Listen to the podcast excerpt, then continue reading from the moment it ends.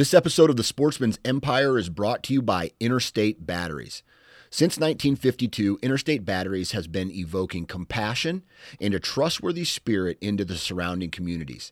Interstate Batteries is a mission driven company fueled by purpose and guided by their values. If you need help locating a specific battery, stop into your local Interstate Batteries retail store and speak with a battery specialist. They even offer cell phone repairs. Interstate Batteries, outrageously dependable.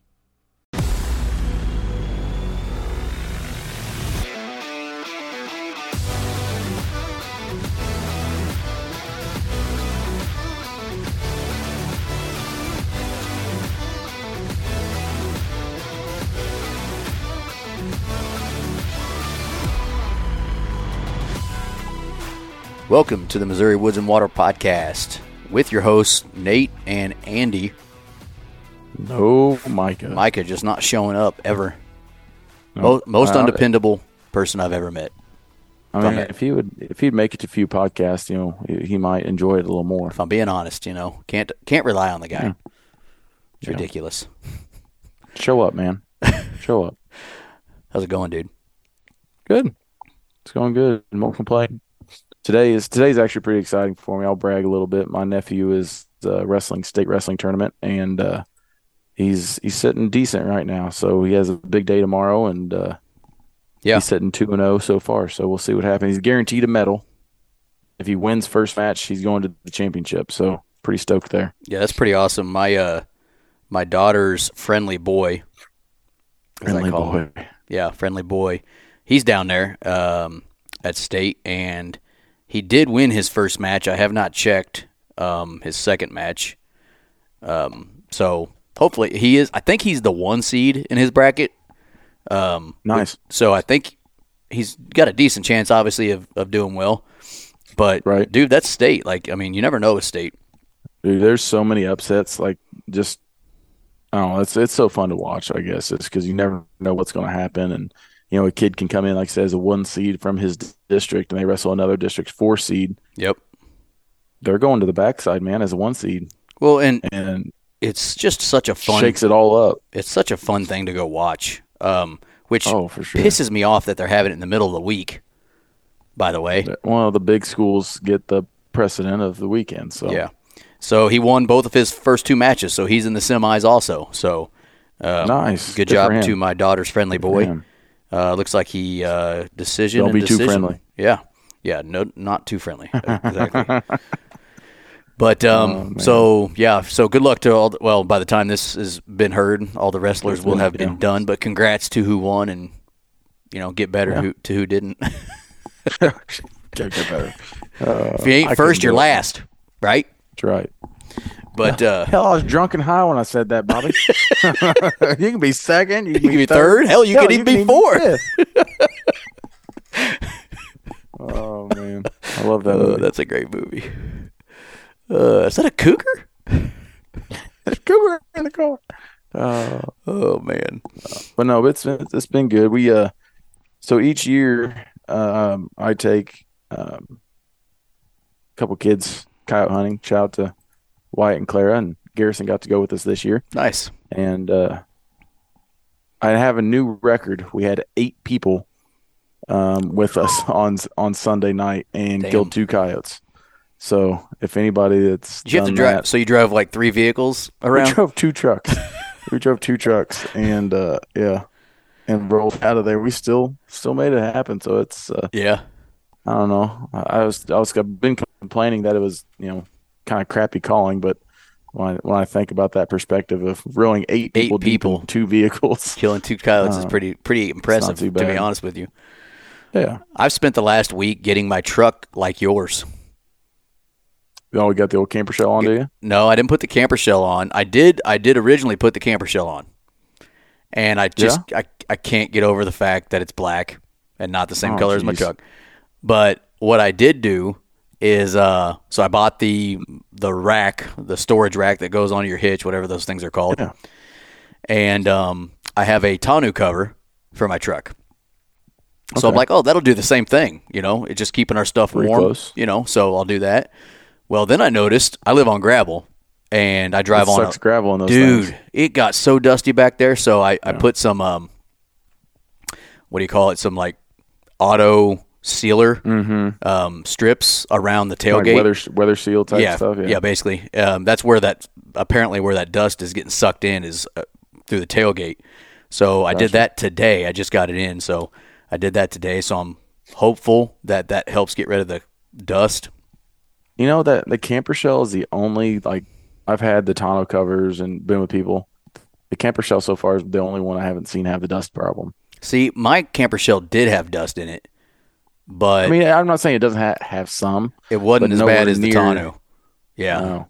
yeah. So if it if it does continue having issues, um, I'll either put the camper shell back on, or I'll just wait until I can find one that's the same color as the truck and get it on. But anyway, Yeah, we're the we're the camper shell gang boys. we and uh, I I used that rack or whatever the hell you want to call that the Go caddy. the caddy, and uh, it was nice, man.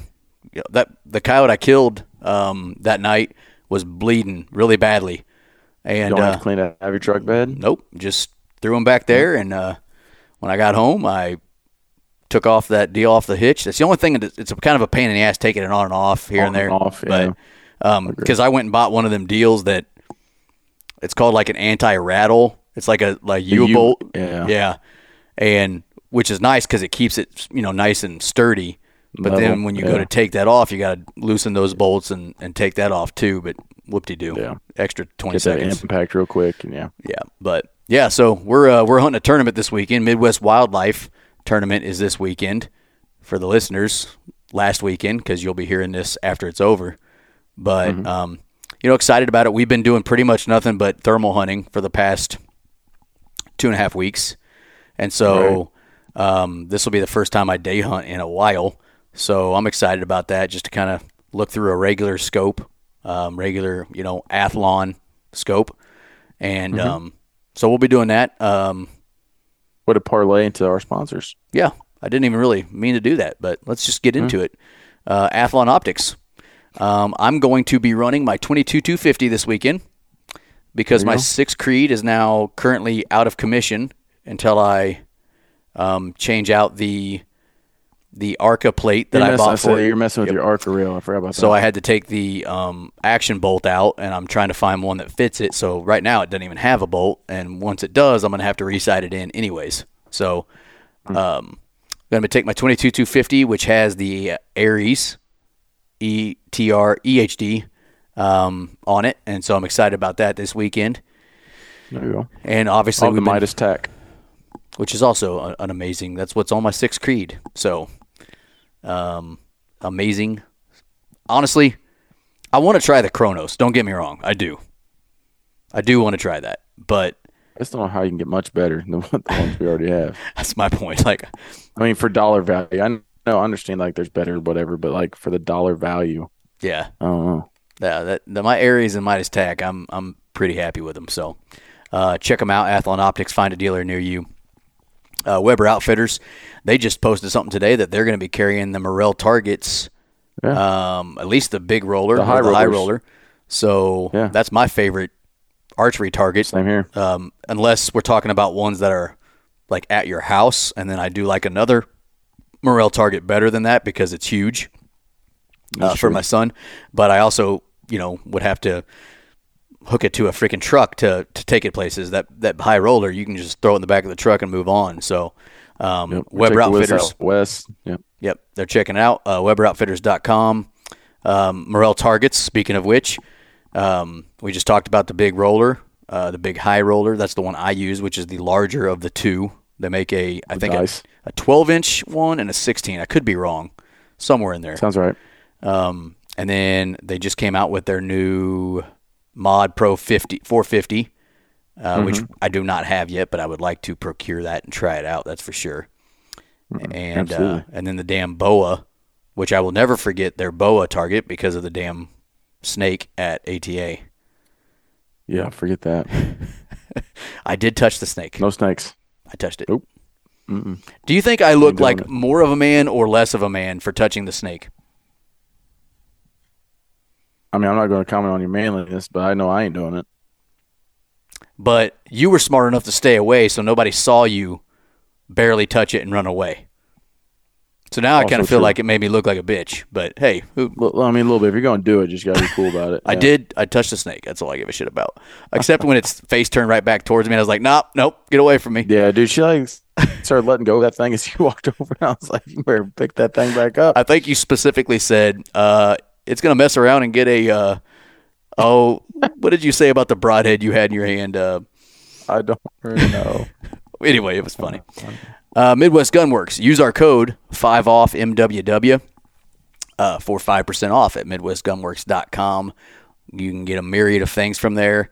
Probably actually should have checked them for the screws um, for my bet they six have 'em. Creed because I bet they did have them, and uh, but I didn't. and not just rifles, shotguns. I mean, I think they honestly probably have more shotgun parts than they do actually rifle parts. But uh, and if you're building, you know, got a project, uh, one of my favorite uh, things that they have is the blue, blueprint. yeah, You can get in that's there awesome. if you're building an AR, AR-10, whatever it is.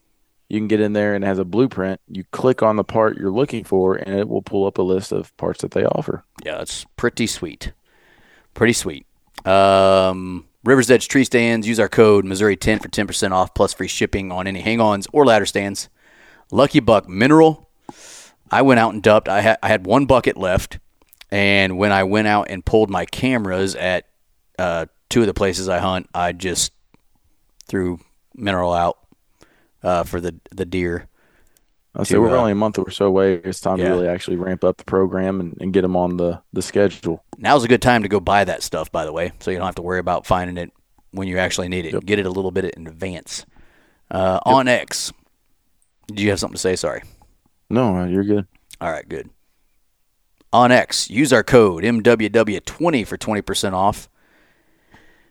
We've said this for several weeks in a row, but we are burning up our onX apps right now. Uh, every damn day, looking at different places, how we can, you know, do our tournament, which way we're going to go. You name it, we're on On a lot lately. Yep. Um, so it's I uh, started using that 3D feature. I didn't. I've never really messed with. it. I think Corey or somebody told Yep. us about it. Yep. And, and uh, for properties I've never been to before, using the 3D feature to get kind of a, a idea of where vantage points might be. You know what's funny is I drove by a, one of my properties today that I've only seen at night. I've only hunted there at night, and I drove Oh, by yeah. it today because I'm thinking about hunting in the um, the tournament. I could have just used that 3D feature. Mhm. Dumbass. yeah, I wouldn't go say it, but Where do you turn it on? Right here. 3D map. can't. I I can't see it. So yeah, I got sure. it. I got it. Holy shoot, that's cool. Pretty slick. Damn. And when you get done messing with your phone, uh, for on that, you can go to Camofire and check out all their uh, daily deals they got there. Um, Trail Cam Tuesday, it's a thing. I don't care what Micah says. I mean, you but, can uh, you can continue wishing. daily deals, da- daily deals, kind of pumping them out. Um, find some cool stuff on there. Um, their sister company, Black Ovis, you can use the code MWW10 for 10% off. All things hunting. I know, especially when we get ready to go out west, we hit that place up quite a bit. We're from base layers to boots to arrow builder, getting our arrows, you know, set up the way we want them, Yep. um, customized fast. Um, you know, They're going to be options there. they're going to be carrying uh, a lot more Trophyline this year as well.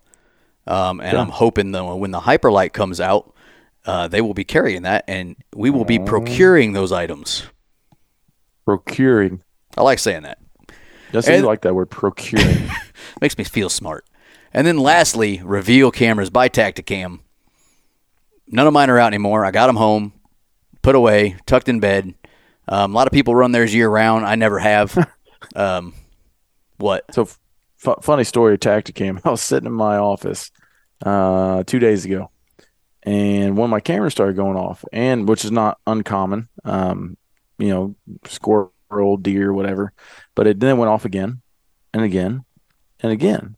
I was like, okay, that's odd. Like this is normally a camera that catches if it's something like if it goes off, it's normally an animal. I'm not usually getting, you know, any wind or anything like that. And it's normally there's, there's not a squirrel.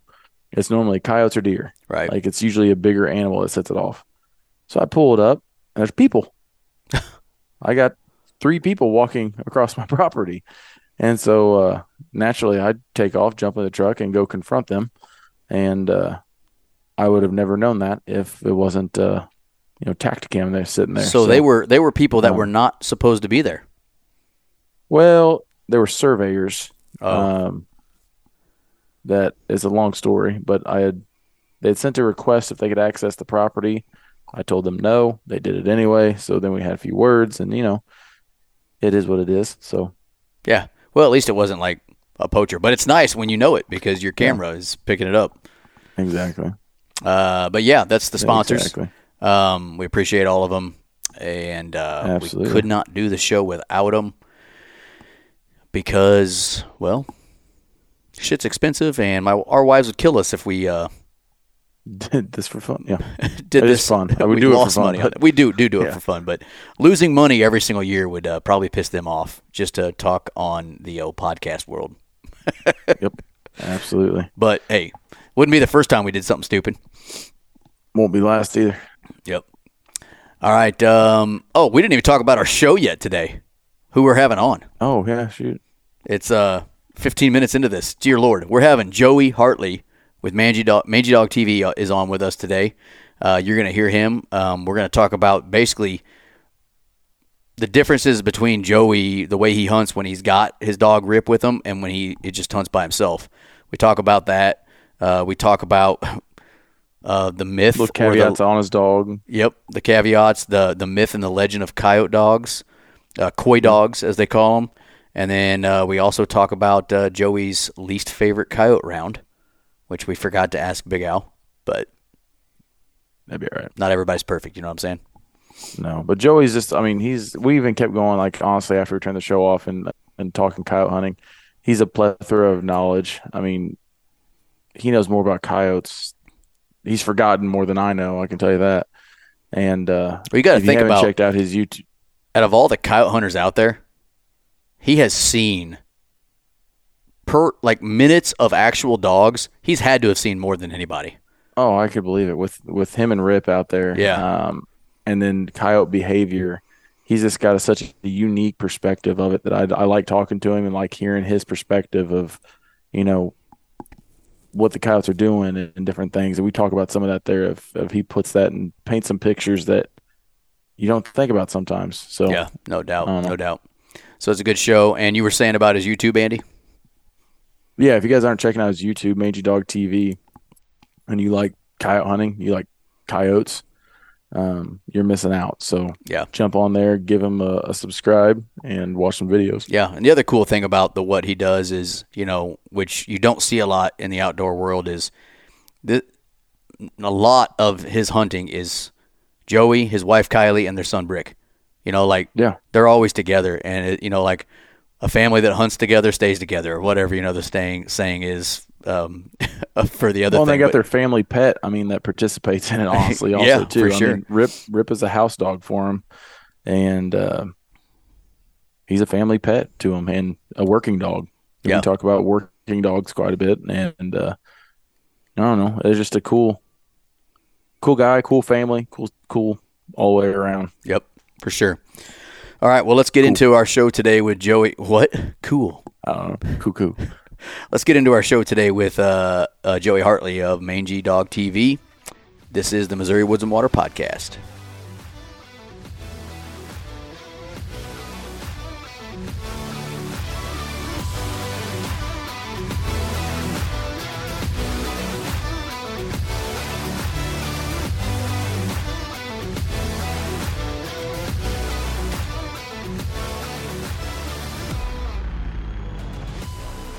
All right, with us tonight, we got a hell of a treat. We got returning guest uh, and guest who it's been too long since the last time he was on, but we got our, our old friend Joey Hartley with Mangy Dog TV on. Joey, what's up, dude? Hey man, how you guys doing? Doing We're- well. we're doing all right. well. Won't complain. Doing all right. It's night season here, thermal season, as we say in Missouri, where we get the two months to to do some some stuff at night. So we've been uh, we've been you know we're we're hitting it a little slower than we did last year. You notice that, Andy?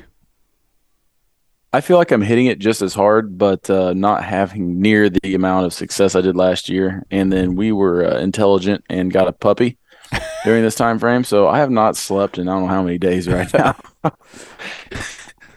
I get that. It's night season here too. Do You do? Do you do any of that? No, I'm scared of the dark. yeah, sure you are. when is when is you're in Kentucky, right? Yeah. Uh, when is when is uh, thermal season for you guys? When's that run? Man, don't quote me on it because I, I don't really dabble with it, but it opens December, runs through I think uh, March, but it's out when there's like a gun deer season, like late muzzleloader. It comes Oh, out gotcha. period. And then um, I think the shotgun season runs through a little bit longer. And then we have a summer night season now too. Oh, damn. So you guys got Really? quite a few options for that. Yeah. We got eight weeks, and that's it. They give you February and March, and then you're done. But, Yep. you know, it's fun. Uh, but I've noticed I feel older this year than last year. Like, we'll, we'll hunt till midnight or 1 o'clock, and then I'm done. I'm done the next night. I'm like, nah, I'm good. I'm not going. Man, I used to uh, I used to get off work at like three o'clock in the morning, go to the gym, come home, sleep for a half hour, wake up, drive an hour to hunt, come home, sleep for a half hour, go back to work and do it all again. And now, I'm like, no, we're we're way too old for that. Yeah. Yeah, we I hear you. it happens. It's this thing called age, and he he waits for no man. Uh, Father Time will wait for nobody, will he? But uh, Andy, before we recorded, you asked Joey something. I told you to stop. So ask it again. Oh. Yeah, so so for those of you listening and not watching, back behind Joey, I can see something hanging on the wall. It's not a deer. Joey, what what the hell is that? It's a a dead hanging mount that we got done with this coyote. Um, the video, the initial interaction with this coyote, the video is from probably four or five years ago. I ended up missing it a couple times on video, and um, my buddy missed it around the same time span, within you know under a mile of where I missed it at, and then for three or so years after that, I'd always run a denning season camera in this one spot that is within a mile of all those misses. And that coyote would be on that camera every summer. So we hunted it and um, never saw it. Then we ended up going to the other side of the road to hunt a farm that we've never killed a coyote on. And that one and a normal colored coyote came in and decoyed like first week of September we got them both killed on film. So it was a cool way to kind of wrap up if that coyote, get decoy, do it on film. Yeah. So not not only for the people who can't see it is is this just a you know a hanging mount coyote. This is a black coyote. Like there's a little bit of brown, but I would say it's 95% black, which for those of you who don't know is like a unicorn. I mean, rare. There, there's Yeah. a few there's a few around, but very few people get a chance not only to see one, but to shoot at one, to get a second opportunity to shoot at one, to decoy one. Like the, the rarity of what Joey just talked about of the type of coyote he just did that to is unheard of, in my opinion. I mean, that's that's rare. That's what makes that mount and that story that much more badass. Is I've never even probably I've never even seen a people- color phase. yeah. I mean- I've seen one from a truck Yeah. driving, and it, I'd never seen it again, of course. But that's badass, man. How how rec- how old do you reckon that that dog was? Man, I don't know, but I know um, the taxidermist said he had to take like a, a wolf pup mount and trim it down because it wouldn't fit the coyote bases. I was gonna say that mount makes him big look big. Yeah, that, yeah, Andy. Sorry. That thing's huge. Did you weigh it? No, I, No I didn't. Yeah, it's. I mean, it's hard to say, but it looks just the way that mount is, and once again, some people can't see it, and Joey showed everybody on the YouTube side of it, but you know, it looks like a big. I mean, honestly, it looks like my dog, Trigger. you know that German Okay, so- Shepherd. So, not to get in. Yeah, yeah, it it really does. It looks like a size of a German Shepherd. You can tell it's a coyote, but I mean, right. not to get in an immediate rabbit hole. But I want Joey's opinion. Do you believe in coy dogs or no? Some people say absolutely not, doesn't exist, doesn't happen. Some people say yes. I don't personally. I have, I don't have enough knowledge to have an opinion. I feel like, but So what's Joey's opinion? I've got a thing with nature where you never say always or never. You know, That's very true. it's very unlikely to have a coyote and dog breed in the wild. Um, I mean, look at what we do. We decoy, and the dogs and coyotes don't get along. But it's absolutely possible. Yeah, But the thing is, these uh, suspected coy dogs are always color phase coyotes. You know, normal coyote like black bears, you get different color phases. Um, you know, like cinnamon, blonde, all that. These coyotes, especially eastern coyotes, do the same thing. I've killed blonde coyotes, um, black coyotes, red coyotes. You know, if you get a dog and coyote that breed, you're not going to end up with a cookie cutter coyote that just happens to have different hair color. You're going to have just like if you breed two different dogs, you know, you're going to have a canine that has features from both of those. You know, if you kill a coyote that's got floppy ears, Right. um, we might start talking about stuff. But if it's just a coyote that happens to be different color, that's a color phase coyote. Well, and you ever notice the, the the the thing? I, I'm not. I'm kind of like Joey. I don't ever want to say never or always, but I- the thing I ca- I kind of call bullshit on is you ever notice when people say, "Oh, that's a coy dog," it's always a freaking gorgeous coy dog. It's never just some basic hmm. ass looking coyote looking dog. It's, It's always, always oh, big ones. It's always gorgeous and huge and looks like a wolf. Isn't Yeah. that funny? You know, like it's probably because it's you know a, a color phased coyote. You know, because they, that's they they never breed the Yorkie. It's always the German Shepherd. yeah, it's always this freaking gorgeous, you know, monarch looking German Shepherd type. Like, well, or it could just be a color phased coyote, and that's why you think it's so true. beautiful. But very true. and and I don't know. Um, there are some areas of America that I've heard that have more color phase dogs than others. Um, I don't know how true that is, but like you killed him, obviously. You've killed blonde dogs. Do you see quite a few in your general area, or is it just pretty rare to see something like that? No, um, you know, a lot of variables. You can get like your completely black color phase, ones like that that have like a, a white Right. collar on them and stuff. Um, blonde, red, like a brindle. You know, it's just eastern coyotes. And then like I've seen a lot of guys in like Alabama killing a lot of black coyotes, but it's going to be in pockets because it's a genetic disposition. Right. So when you know, I'm pretty Yeah. sure it's receptive, but if you're breeding those coyotes, they have the chance to to do that.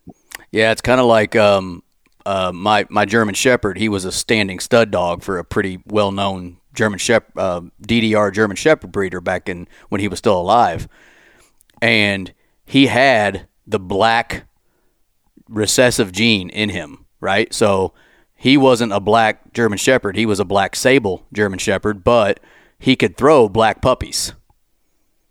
So he could have he could have a puppy with another, you know, sable German shepherd and they could have five black puppies. And it's Yeah. because he had that gene. Well, if he didn't have that gene, then he would never have a black puppy unless the female had that gene. And if the entire if the entire uh, stock of German shepherds she had didn't have black genes, then they wouldn't have a single black German shepherd. But since they had it, it was more likely that they would have those dogs. And it's got to be the same thing with coyotes, you would think. Right. Yeah. So, sorry. Go ahead. No, I was just uh, agreeing. So, so how I don't know how long ago was that? Was was Rip the dog that uh, you decoyed him with, or Yeah. Um, Kylie freaked out because like I got pretty pumped up about that black coyote coming out, and she was like, "Don't shoot that coyote. We we have to make sure they decoy." And it was like you know September, like they might not decoy. right? but uh, they did. You know, they didn't decoy real hard. Um, we got him killed first, and uh, Rip got on him, and the female came up and um, you know, got off the Rip a little bit. But it, it was a good hunt. Awesome. Yeah, That's I'm awesome. have, is it is it on your YouTube? Yeah, I'll have to go Um, find it. it was probably two or two years ago. Yeah, it was Rip's first summer, I think. So two years. Nice.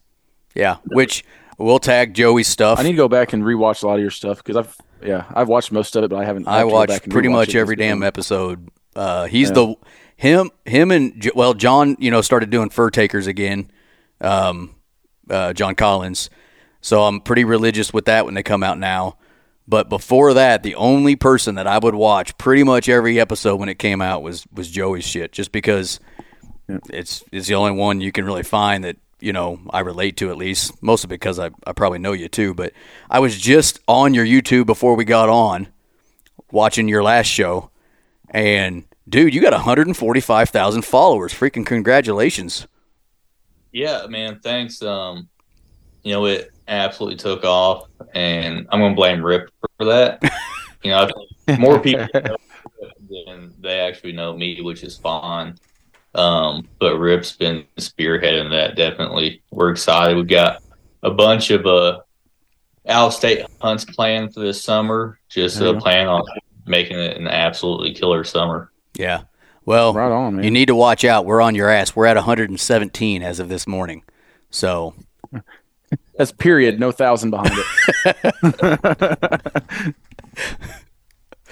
Uh, yeah, we are. Uh, we just started doing the. Uh, we actually, I had I didn't touch YouTube for a long time. We finally started putting our shows on YouTube, but that's pretty much all we're doing right now on YouTube. And I don't have any plans on filming because my wife doesn't give two shits about coyote hunting, and she will not go out with me and do any of that sort of stuff. So, uh, and Andy doesn't want to go out and film for me, and I don't want to go out and film for Andy. So we're just gonna go keep hunting, and we're gonna just do this the podcast and talk about it. But uh, If you if you don't have a passion to film the hunts, just don't do it. Yep, that's know? that's how I've been. It adds to it, but I, I wouldn't do it. I didn't like it. Yeah, exactly. I uh I do a little filming. I think you you, you might know him, but Austin Allenball is my cousin, and he has uh, we hunt with him sometimes cow hunting, but he has a, a decoy dog as well, and uh, he goes live on Facebook a lot of times with them Uh, as opposed to filming, so we kind of go back and forth of whether we want to actually film film it or just keep doing that and not worry about it. If we get it, great. If not, we're still killing coyotes and we're having fun. So it's more for the fun of it type deal. And uh, I don't know. I can definitely understand the adrenaline rush of it. And I, a lot of times, if I'm with him, and then for people who've never seen this, I mean, your your channel is, I mean, the prime example of anyone I know to, to be able to go watch how this works. I have to take my phone out of my pocket and do it, or else I get antsy trying to watch that dog work a coyote. I just, I got, I got need to shoot that coyote. I just go run away. Need to shoot the coyote. Like I start panicking. It's like, nope, just film it. So I just hold my phone and film it. So I don't even think about trying to shoot it until Austin says, "All right, we can take that one." And so then, then I put the phone down, shoot coyote. yeah, yeah. For our listeners, uh, Austin, who you've heard on our show several times, I think Joey helped Austin quite a bit uh, when he got his dog, Mhm. and um, at least Austin told me you you helped him a lot with uh, with his dog when he got him. So um, I have not seen it yet. I'm planning on it this summer. We're hopefully going to get a little trip in and, and get to see it work. But uh, Andy's done it several times, and and uh, I'd like to definitely check it out. But I can see what you mean because as a coyote hunter, if you don't, if you're not decoy dogging, you let the dog come in. Obviously, if it's working, you're going to let it come to where you got a good shot, or if it's you know working in closer, you don't want to just shoot him the second you see him. But yeah, you're not like you're not watching that that coyote for 15 minutes. Sometimes, like you see on you know the the Joey sh- uh, show and Andy, what you've told me you've done with Austin, you don't you don't see that happen almost ever. You know, the dog comes in, it stops, gives you a shot, you you take it, it's dead. Whereas you know decoy dogging is is a different game, man. You get to see so much awesome action because the coyotes are so uh, distracted, I guess you'd call it, by the by Rip and and uh, what is it, Tate? Tate, right? Austin's dog. Can you hear me, Andy? Mhm. Yeah, that's what I thought. But uh, anyways, um, 15 minutes into the show, let's tell you what we're going to talk about. Uh, we're going to talk to Joey today today about uh, you know the difference in when he hunts with Rip and when he doesn't. Uh, how often it is. Uh, he was just telling us about um, using them right now uh, during uh, breeding season, and that sort of stuff. And we kind of touched on it on our last show with Joey, which I'd have to look up what show number that is. But people, if you didn't listen to it, you should go back and listen to it. But um, we, we actually recorded that show with Joey uh, at work, if I remember correctly. so um, that was a pretty cool one. And that's kind of what we're going to touch on tonight is just the differences because a vast majority of the people out there listening don't have a, a decoy dog, but I think it's it's very interesting to them. Um, so right now, you're with Rip on stands right now, but how often throughout the year would you say you are with the dog, and when you're and, and how how often are you not with them? So for the rundown of the year, um, April we start hunting. We have Rip. We have him with us through about mid September, and then we're putting him up, and then we're bringing back out. Um, breeding season. You know, we've had coyotes work first day of January. Um, normally it's better mid February, but um, we're pretty much you know we don't hunt March, um, so October, November, December, and part of January we might not have a dog out there decoying unless we take cash just to have him hang out with us. Yeah. Uh, so I mean, I guess a good portion of the season, at least what like sixty five percent of your season, you're with Rip and cash, yeah. depending on the stand. But um, when you're not with them, so when you're hunting coyotes, you know, like the old fashioned way, we'll call it,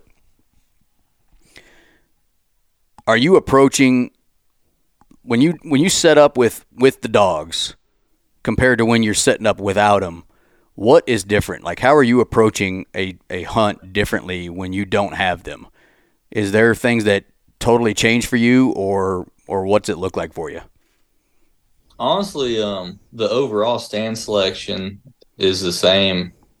Um, the way we break the sand down, we set up, all that's the same. I might be more particular about where I place the call for not decoying, just because you know I'm playing with those coyotes, working the call against them, with them working the wind, stuff like that but um, overall stand selection is pretty much the same. I might get a little lazy when we're decoying and not be as particular about like how well hidden we are.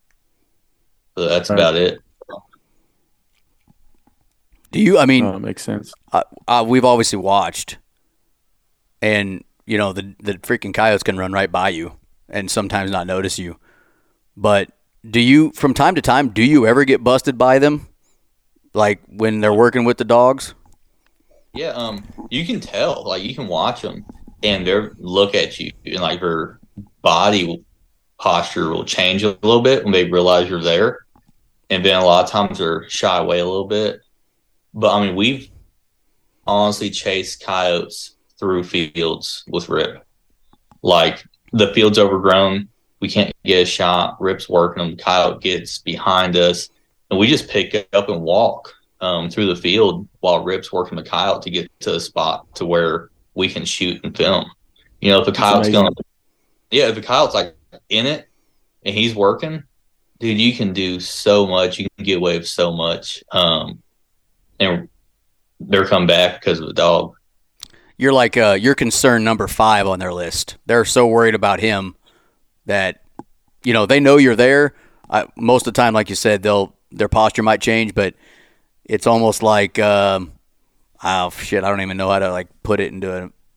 I mean, okay, yeah, there's a python outside my my back door, and I don't want to get eaten by it, but there's a freaking lion inside my house. So I'm I'm more worried about the damn lion in my house trying to kill me.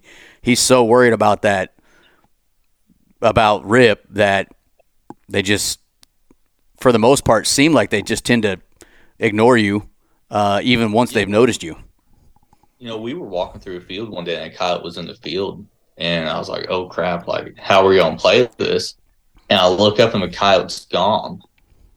The coyote is already off the hill running towards us because it saw Rip. So we just sat down.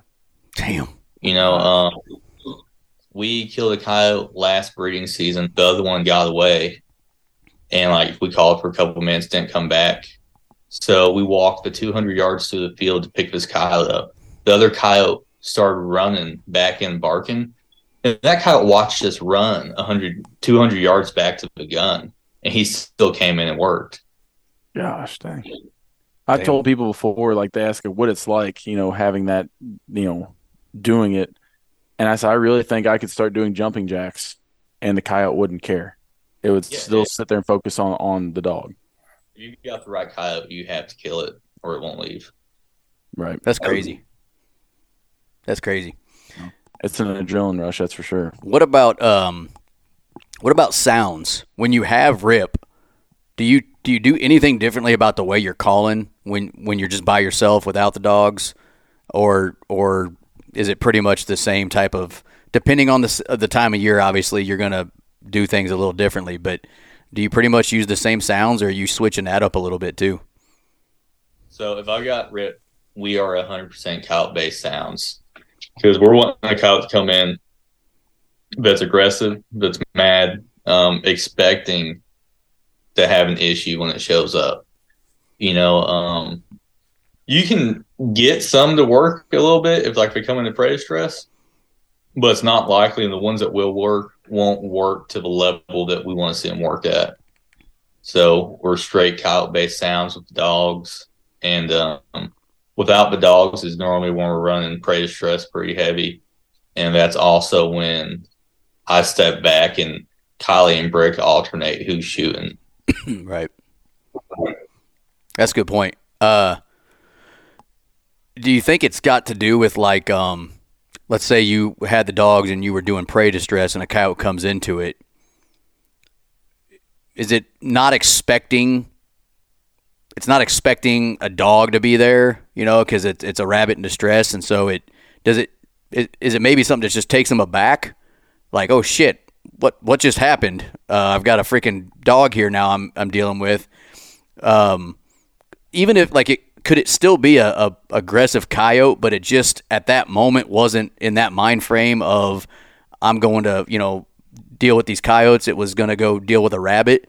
So it, it just takes them back, or, or what do you think the whole deal is with that when you know they just don't work as hard with that? I think it's because um, you know they're not wanting to risk it over a rabbit or some type of prey distress. You know they don't want to risk the interaction; it's not worth it to them. That makes sense. Makes sense. Yeah, I didn't think of that that way. I was just kind of With thinking of it vocals like, and you know coyote based sounds, with vocals and coyote based sounds, you know they're they're coming in, you know, to fight. They're territorial. They're not looking for a meal. They're one of those things they're not hungry enough to risk their life for, but they might be pissed off enough to go fight somebody for it. Yeah, they know what's coming. I mean, or they know what they're going to at that point at least. Right. It kind of like once again, like if, if you're walking through your house and all of a sudden the dude's standing in your living room wanting to fight you, like, oh shit, I wasn't expecting this.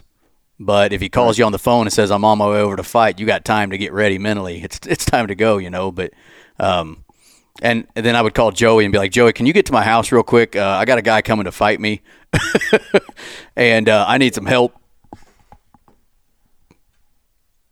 Mm-mm. I'm a pacifist. Hey, you you did your you did your time with the fighting stuff. Nothing you said just made sense, but it's fine. When does it ever? I hope you're not talking to Joey though. It- you know it's me. Uh, and then we so far behind. It was definitely you. we were talking about this before we started. Um, you were talking because you're using Rip right now, you know, kind of during breeding season, and when you get a coyote that bitches out on a stand, you know, whatever you want to call it, boogers, boogers, or you know, just doesn't want to work. Do you feel like that dog is educated? Where you know, like if you were, if I was just hunting by myself, you know, you and I were out hunting and we had two coyotes come in and they caught our wind and they busted us. Those coyotes are now educated, right? Those coyotes just got harder to kill moving forward. If you have a stand with Rip where, you know, the cows just bitch out for whatever reason, they just didn't want to work or whatever happened, do you feel like those dog those coyotes are educated or are they just like wh- how, how do you handle that after that happens All right, so I'll tell you a quick story, and then um, I'll give you my exact answer. Last summer, we called in a triple. They worked for like four minutes and then left. I didn't kill any of them. Um, I knew where they were going because pups responded to our house. We moved probably the way a crow flies 300 yards, but that put us like 100 yards from where the pups were. Um, I called two of those three coyotes back in and killed them. Like And I mean, I'm talking about like we picked up and just walked over. I was gonna there. say, right we then. didn't go back. Yeah. Oh wow. Um, I don't think they're educated at all. You know, if you call these coyotes into, let's say, pup stress, they show up and see a dog. They showed up to what they expected to see. They just realized they weren't about it. You know, so they Yeah. left. Um, they're not going to ignore pup distress for the rest of their life, or they won't ignore it next week. yeah, You know, um, it's just they, they basically didn't get spooked by you as a person. They got spooked by the natural environment of seeing a dog there. yeah, yeah. I don't see them being educated at all. Um, and we've done a lot of wild stuff with dogs. Like, dude, it doesn't make sense. Um, last summer we called in a double.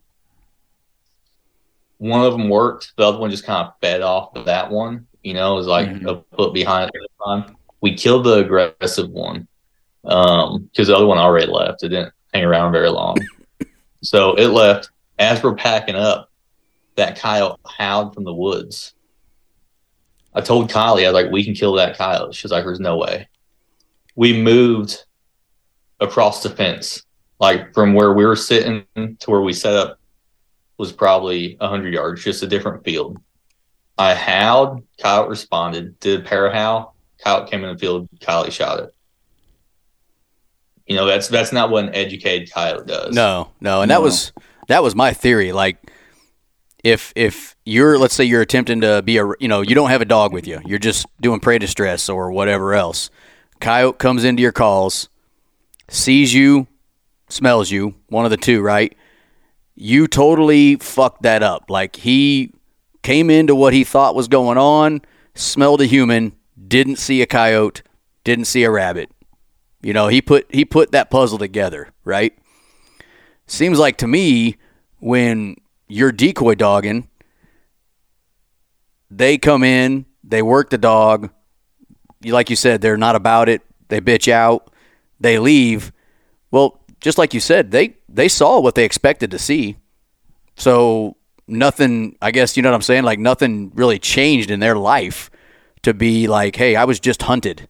They didn't put two and two together that there was danger sitting, you know, behind a rifle 250 yards up the hill or whatever. Even if they see you, they still didn't put that puzzle together.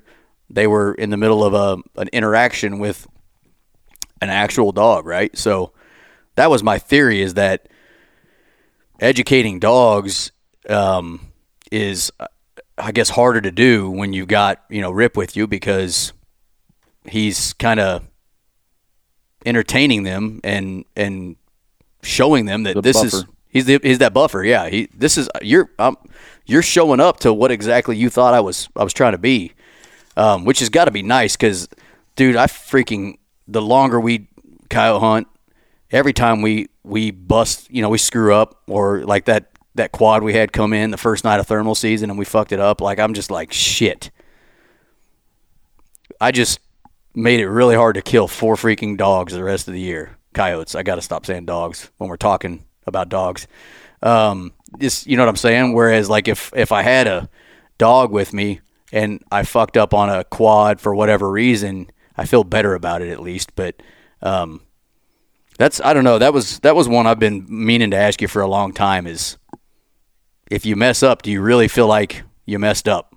You know what I'm saying? Like if dogs get away, is it really that big a deal to you because you feel like you can get on them again next week or the week after whenever you're back, you know, through that area? Yeah, I'm not. I don't worry about it. Um, the thing that irritates me is when you get set up really close to a den site and you call in the quad and none of them work, and then they move the pups. Yeah. Um, but you know those a lot of these Mhm. coyotes that run away from the dogs, they're just not aggressive. So like we're not going to be aggressive next week. We're not going to be aggressive two weeks from now. Um, you know, it's just how it goes sometimes. Yeah, and and those dogs are going to be harder to call anyways. Go ahead, Andy. Right from your from your experience when they move pups like that, how far are you seeing them move? You mentioned in that story before that they move that den site. Um, on average, I mean, if they move, how it, do you have any grasp of like what that looks like? I guess. I've never been able to relocate a den site that got moved because like we did something like exactly where it went. Um, the best I've got is how far pups move once July or so hits. You know, because like we're always have the pups like in this holler in uh, May, and then in mm-hmm. July they're a mile away on the other side of the farm. And you just got to remember they've got legs. Like these dudes like to travel. Um, but for like actually busting a den right. site, you know, um, I'd like to think they don't move far, but that one that I just mentioned with that quad, I don't know where they ended up. Mm-hmm. Yeah, I mean, it could have been 250 yards up the holler. You would have really never known unless you walked right on top of them, I guess, or heard the pups very soon after that. But it's hard to say. So it makes I mean, it really makes you think it's a long ways because if you're not, you know, hearing relocating them fairly easy, to me, that makes it feel like that they're it's a substantial ways. Yeah, um, that farm where they den last summer was different from where they den the last four summers. Which I've seen that you know you put pressure on coyotes consistently year after year, and a lot of times they will switch the way they use the farm if you're not killing all those coyotes. Um, but then the new spot they did wasn't that far off. So when they moved, I thought they'd move back to the spot they normally did at, but they didn't. Hmm. That's interesting. I've never really like talked through like their denning process and their, you know, their farm usage and thought of it from that perspective of them changing. Because that I, I, put that in perspective of what I'm seeing calling this year is I'm having a bad year honestly calling from from my belief. But I'm doing things a lot of times the same way. I'm I'm trying to use farms the same way I've always used them. And maybe I need to start changing it up because the coyotes are changing the way they're using the farm yeah that's I mean I, I'm guilty of it too but you know when you're having a bad year or a bad month no one ever wants to change what they're doing, but that's silly at the same time because what you're doing is not working. Like I said, I do it all the time. Um, I don't know. I don't know why we're like that, but well, I mean, we're guilty. Like think of a think of a farm, right? Like let's say it's an 80 acre piece or something. You've got a spot that you can see the best. You can get your shots off. You you know if it's a southwest wind, this is a perfect spot or whatever like we've all got that those spots on farms where we're like, listen, this fence row is the best place, and you don't want to go sit anywhere else because if you You've had success there, yeah, if you move on the other side, then you can only see sixty yards down this way and eighty yards that way. But that just, I mean, Joey makes a great point. That actually might kill coyotes because, especially like the way me and Andy hunt ninety nine percent of the time, we don't have dogs. So if we fuck up dogs, it's a is a decent chance that we educated them somehow, unless you know we we didn't. But if we did, then why would they go back to a call in that same exact spot? You know, in that same situation, uh, maybe if we moved, you know, 150 yards across the the fence line or whatever, they don't even put two and two together anymore. But it's it's it's natural for hunters to do what has worked for them in the past, even if it's not working right now. Um, because I mean, we're all inherently lazy, aren't we? Like that's just kind of natural for us to say this is what is easiest for me to do today, so I'm going to do it. I don't know. Maybe that's right. and Joey makes a good point. Maybe we should uh, think outside the box, you know, on those those farms that we're having issues with. Um, maybe say, hey, instead of approach like we've always hunted this with a south wind, let's figure out how to hunt it with a north wind this time. You know, make it make it to where the the coyotes aren't don't see it coming or something. I you know I don't know. That's a good point.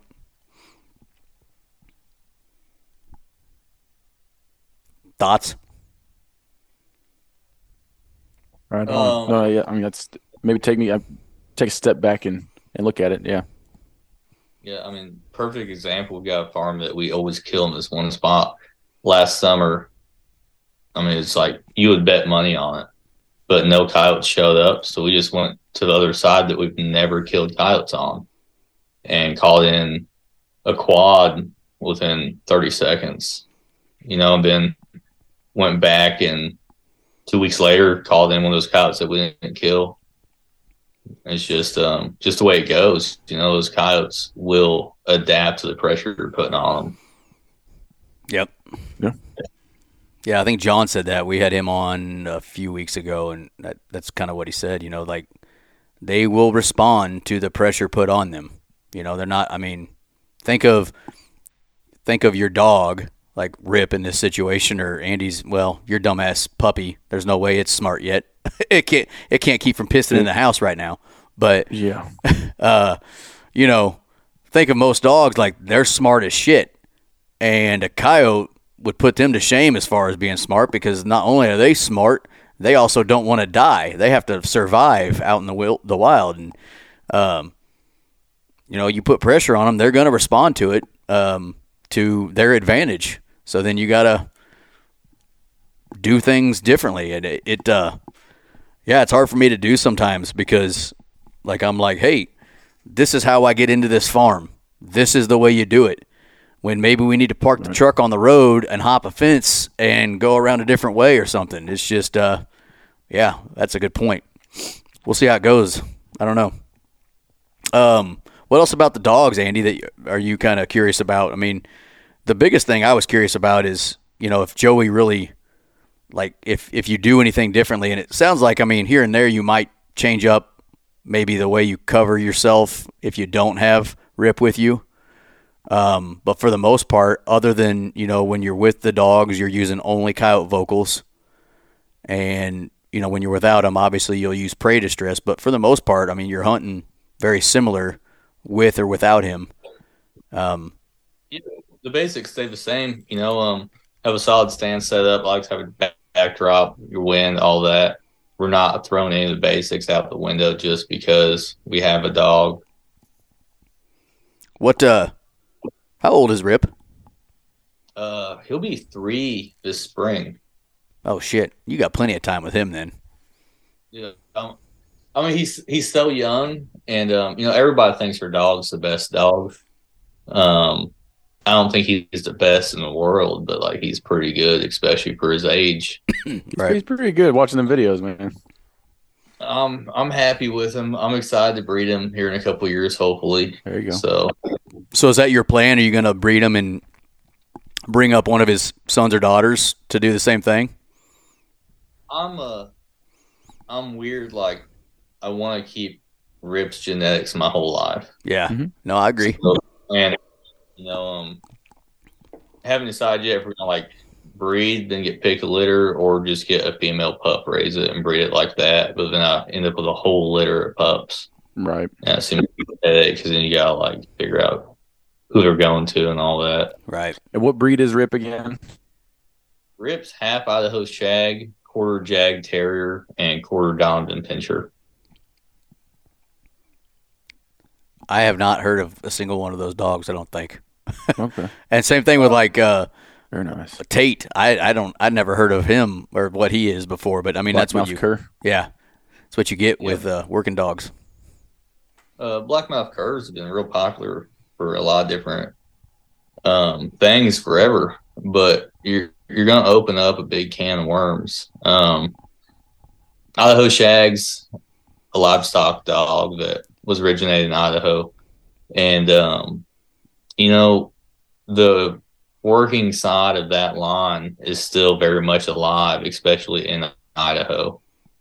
Then a Jagd Terrier is like this little terrier that thinks it could bite a grizzly bear. You know, just it, if it's got fur, it wants to bite it. And um, Donovan Pinscher's like a designer bite dog. that's relatively new um, in the grand scheme of dog breeds. Okay. That is just it's like if you look at like a Mao, en- envision that, but like a little more stocky.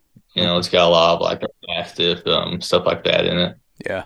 Okay, that makes sense. No, I think that's. I mean, I love the idea of what you're thinking about with you know breeding him down the road. I'm I'm in the same boat uh, with my dog. He, like I said, was a standing stud, and he's got frozen semen with that kennel. And whenever she decides to breed him with another DDR female, my plan is to have one of his sons. You know, at at some point. But I had someone I can't remember who the hell it was told me, be careful what you wish for because you will always compare their sons or daughters to them and they'll never be good enough. That's what someone said. They'll never be good enough because Rip is the best dog you've ever had and you know Trigger was the best dog I ever had and you'll always compare those those dogs and their shortcomings to the first one, which I don't know how true that is. I don't think I'd give a shit, but maybe you do. You guys I- think I I can get teach a mini? Oh, sorry. I get that, but um, at the same time, like for a normal house dog, like yeah, sure, but I'm decoying. It doesn't matter who the dog comes from; it's going to get compared to Rip. Right. That's just. I mean, that's kind of my my thought is well, it's still going to be doing the same thing, so he's going to compare it naturally to the last dog he had, or the you know Rip could be the worst damn dog in the world. You're still going to compare the next dog to him because that's the last dog you had working. I mean, it's kind of Yeah. natural. What What do you want that damn? I was going to say, do you guys think I can get a mini golden doodle to decoy? Yeah. I think you'll be lucky if you got a mini golden doodle to eat out of its food bowl. no, that is no shit. You could get that dog to decoy one time because it wouldn't make it think out of the can get it woods. to- I think I can get it to call a coyote. in If I just put it outside, it whines enough. I can uh, call one right to the front porch. I'm scared to see how much you paid for that dog. I I am too. I am too, man. Oh shit. I left that to the wife and kids. Uh, that was, yeah. I don't feel I am not envious of you. That's the whole reason why we haven't got another German Shepherd of his of his lineage because I don't want to dig with a puppy right now.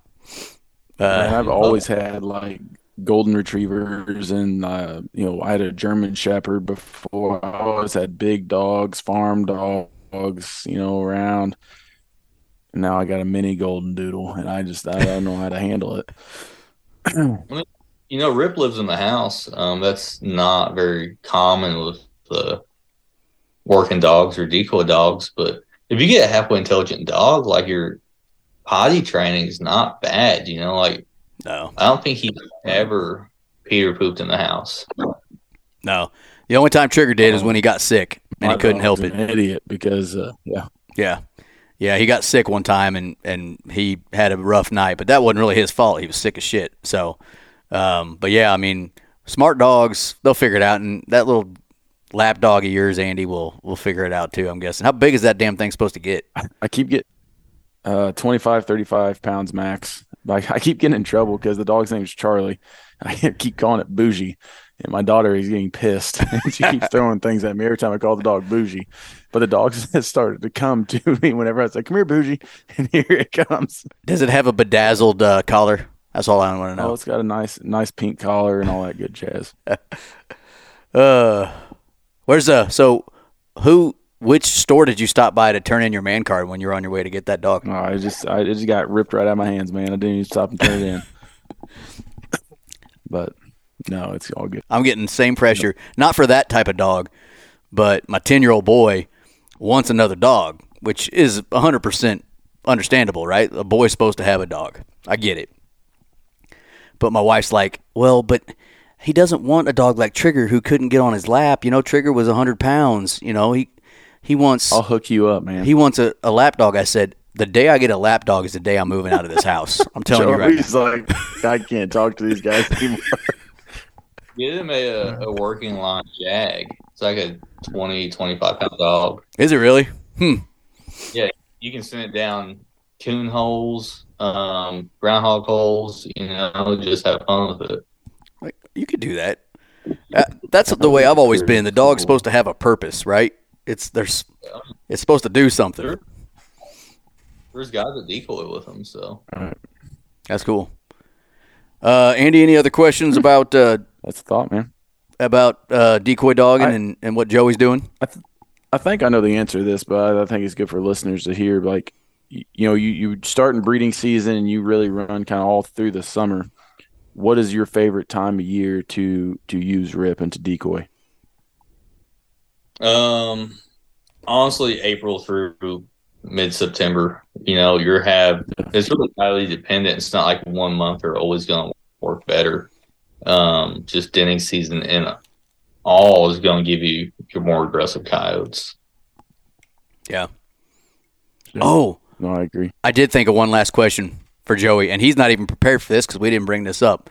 We asked have- what? yeah, I, I it's probably the same question I was thinking of, and I was it's it's not dog related. No, so it's haven't asked it yet. We asked uh, John Collins this. We asked uh, uh, Corey Groff this. We forgot to ask Big Al, although he kind of answered it for Wolves this last week. I think Big Al would have had a different answer, and I'll tell you after. Hundred percent, I think he would have. Joey, what is your least favorite coyote round? All right, cool. I thought you were going to like ask about politics. Uh, Well, don't worry, Big Al took care of that Big last Al week. took care of that. Yeah. I'm, I'm telling you, man. Um, I haven't listened to that episode yet, but I would get you guys canceled in a heartbeat. Oh, he he. Um, I think he's close. I loved it. hey, we're fine. And guess what? I did not edit one second of that out either. It all got put in. The issue is I'm very intense, and I have a how do you say it? Um, in my mind, I have a very well thought out plan on how to fix the issues our country faces. There's And nothing that, wrong with that, man. um, but so I think I'll go with uh, what I have shot personally. I'd say it's uh 204. I've shot quite a few different calibers in the coyotes. And what I noticed about the 204 was I would hit coyotes like perfect in the middle of the shoulder. And they will lay there and flop for 30 seconds.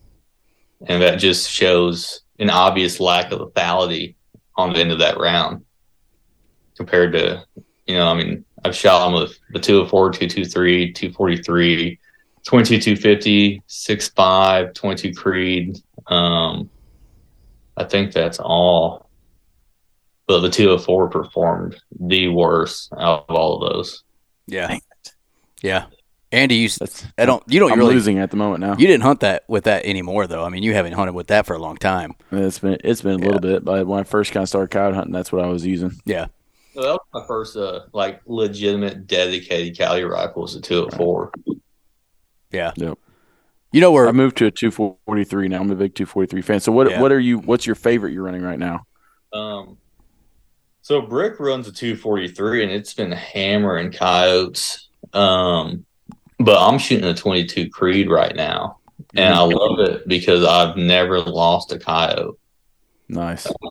I've I've made some less than optimal shots without Rip, so he's not there to you know um, catch them. And I still haven't lost any. yeah, yeah. I've heard nothing but good things about that that round. Um, But That's pretty sweet. Yeah. Because that's pushing. if you guys know any rifle builders, I'm looking at building a six Creed to see what that's like. So um, There you go. have you talked to Corey Groff about that? Do you know Corey? Yeah, yeah. Um, I've got a couple feelers out trying to get ideas on um pricing.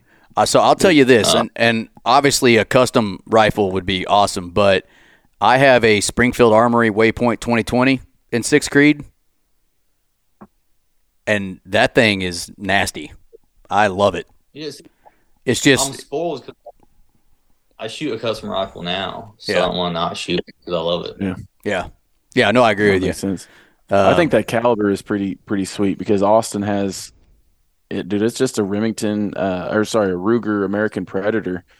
I mean, you're kind of just out of the box, you know, ready to go. generic rifle, Yeah. and that thing's money for him. No, I I agree. So that whole question came up because what were we? We were doing our end of year show, and we let people ask Something like questions. and one of the questions was no, freaking, it was Corey. It was Corey that asked that question. He made us answer the question, "What is our least favorite round?" You know, we always we've had shows Everybody with asks people. what's your favorite. What's Yeah. your favorite? And so we had to answer what's your least favorite. Well, I answered 223 and I got my shit kicked in for it. Which I'm like, I'm not saying I don't like it. I'm just saying it's not as good as the 6 There's Creed. better. It's not as good as the 22 250. It's not as good as the 243. Um, you know, uh, that's why I said it was the worst. I don't actually believe it. I still hunt with a 223 um, sometimes. But uh, so we like to ask that question now, and John answered the same question, did he not? He he said 223. Did, am I getting that wrong? Yeah. And now Big Al he would would And not Corey have said that. 204. Yeah, Corey said 204. Big Al would not have said 223. I'm pretty sure. We're going to have to reach back out to Big Al and get the answer because I think Big Al's answer is going to be the six five Grendel. It's possible. Yeah, I don't think he's a big fan of that one. But he, you know, he hunts with a 223 quite a bit, so I, I know that's not going to be his answer. But uh, yeah, so that's why we were asking, you know, like educated riflemen that hunt coyotes, like, what's your least favorite? Because everybody's got one that they don't want to, you know, really shoot anymore. So 204 for Joey Hartley. In your face, Andy. I'm I'm losing, man. I'm losing. He looked upset when I said that. Well, it hurt my feelings a little bit. But well, be he, all right. to be honest, he does have resting bitch face. That that is a thing he's got. So Start calling you Micah. Yeah, we're we're 20 miles apart from each other, so he can't hit me right now. So that's good. Well, Joey, uh, before we hop off, why don't you tell everybody how they can watch, um, you know, the awesome content you're putting out on YouTube, YouTube, and uh, and check you out. Yeah, um, Mangy Dog TV on YouTube. We've actually got another breeding season video lined up. Probably drop it next week. Um, tons of videos, tons of shorts. Facebook, Mangy Dog TV. We do the same thing: videos, um, reels, post, and then we're throwing stuff about like stand breakdowns, um, little bits here and there about like how we like deal with risk. I do like those for sure. Yeah. Um, a lot of people do. I've gotten a lot of feedback about those. Um, we throw in a lot of stuff like Rip. You know, he's a high drive dog that lives in the house, so we're like put him on the carpet mill a lot, do a lot of stuff with him, and that normally ends up on the page once in a while just to see the all around look that we have with Rip. And um, you know, my personal Facebook page, and then my Instagrams under my name, and uh, TikTok as well is under my name. How do you not get kicked Right off of TikTok on a daily basis? It's really simple. Um, I don't show shots. It's just like the uh, the dog work. Yeah. And I mean, I get some hate. You know, I I get a lot on there and YouTube, but I haven't been kicked off yet. Yeah. I know. Hopefully, I don't. Yep. I know I did a, like do the creator fund on TikTok, and it tanked my views. So then I left it, and then the views came back. Huh. Yeah, I don't even know what you're talking about. I don't. I don't dick with TikTok. Andy's got one for us, but I've I don't. with it a little bit. I don't think but you do anything with it, but yeah, that was the that's the one I haven't dove into yet, just because I'm like, as soon as I put something on there I like, they're gonna freaking cancel me, uh, because I don't think about that stuff. So I'll just put the the shot, and next thing you know, I'll be I'll be blocked or whatnot. But it's a really hard platform for uh, hunting content, no doubt. yeah, You know, if, we weren't- if we weren't dogging, we I- really Kicked off three times for dead animals. yep, I get it. Well, man, Joey Hartley, we appreciate you coming on, dude, um, and uh, spending some time with us. behind. What'd you say? Oh, you're lagging again. I said I'm sorry. I'm lagging behind. I cut Joey off there. I, I swear I'm not interrupting on purpose. I think I'm just so far behind. I'm, Yep. I'm screwing everybody up. Oh, you're good. fine. You're good.